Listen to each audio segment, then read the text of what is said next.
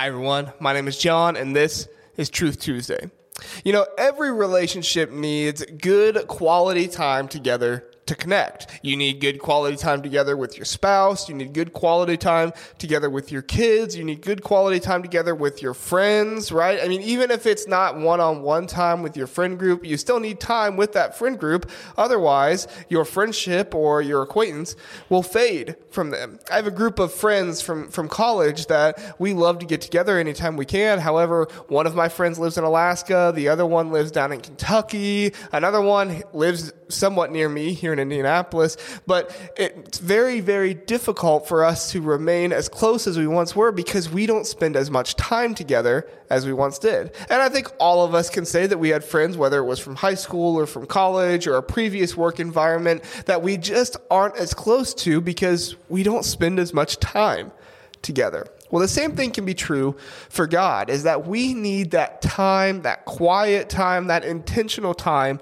that we spend with Him. And maybe your quiet time looks different than somebody else's. Me personally, I try to sit down, read at least one Bible verse. Some days that's all I get because I'm so busy and I should prioritize more time, but I think to myself, I'd rather have a little bit of time than no time at all. And so sometimes all I do is sit down and, and you know, read a Bible verse, kind of think about it for a little bit. How does this apply to my life? And then say a quick prayer thanking God. And there's other days where I, I spend much more time. I, I read through, you know, either an entire chapter or an entire book of the Bible and really think about what that means for my life and try to do some study and some research and really try to sit with God and pray and try to work through some of the things that are going on in my life. And it varies with different seasons. Right now, I'm in a season where I spend more of the kind of kind of a shorter time with God, and I would like to have more time with Him. But the important thing is, is that we do spend that time with Him. Obviously, we would love to spend an hour to two hours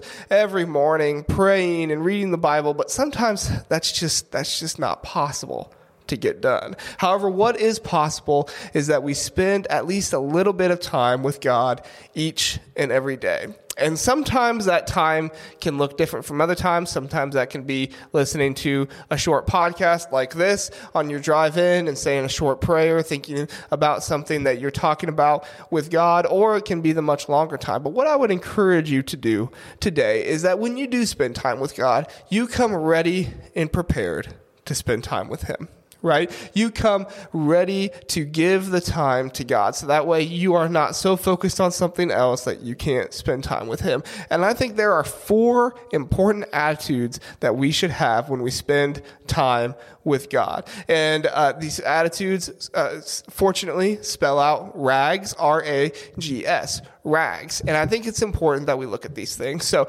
attitude number one to have when we spend time with God is respect we need to respect the time that we have with God. Don't rush into God's presence. Don't don't think, oh, I gotta I get this all together, and so oh, I'm gonna read this Bible verse really fast and then move on and go from there. You know, think about think about what you're doing. Take time and respect the time that you have with God. Prepare your heart by being still with Him and letting the quietness clear away throughout the world.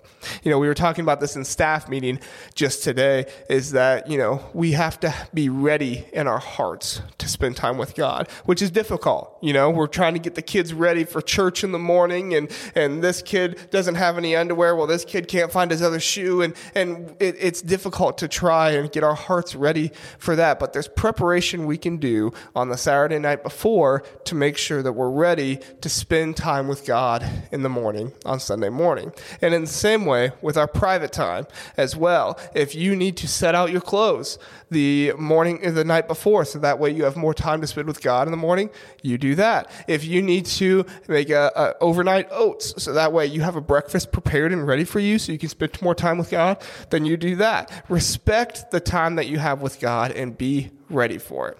The book of Habakkuk, chapter 2, verse 20 says, But the Lord is in his temple, let all the earth be silent before him. Let us be ready. Let us take a moment where there is silence around us where we can really focus on God. Whether that's five minutes, whether that's 20 minutes, whether that's 60 minutes, whatever it might be, take some time to quietly come to God and be prepared for that to happen.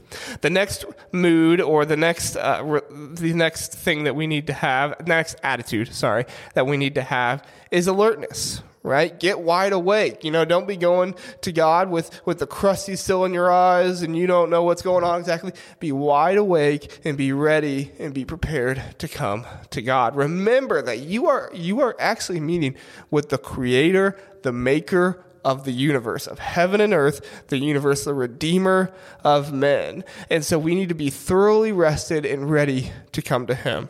The book of Psalms, chapter 89, verse 7 says this. The highest angelic powers stand in awe of God. He is far more awesome than all who surround his throne.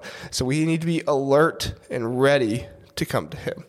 The next attitude, and this is one that, that is sometimes difficult for us, but very important, is gladness. Gladness, to be glad to come to God during this time, to not look at it as an obligation, to look at it as an opportunity to come and be with God so you come before God with anticipation and eagerness, ready and excited about the time that you get to spend with Him. The book of Psalms, chapter 63, verse 1 says, O God, you are my God. I earnestly search for you. My soul thirsts for you. My whole body longs for you in this parched and weary land where there is no water. And that's the truth. There is nothing that will quench us. There is nothing that will provide what we need like God. Our hearts long for Him. Every single heart, every single person has a longing for the divine and the everlasting, and God is the only one that can fulfill that. People will try to fulfill it in different ways. They'll try to fulfill it through meditation or, or through these, these mind experiments and yoga and these different things. But really, in reality, the only one who can truly satisfy our divine and everlasting desire is God.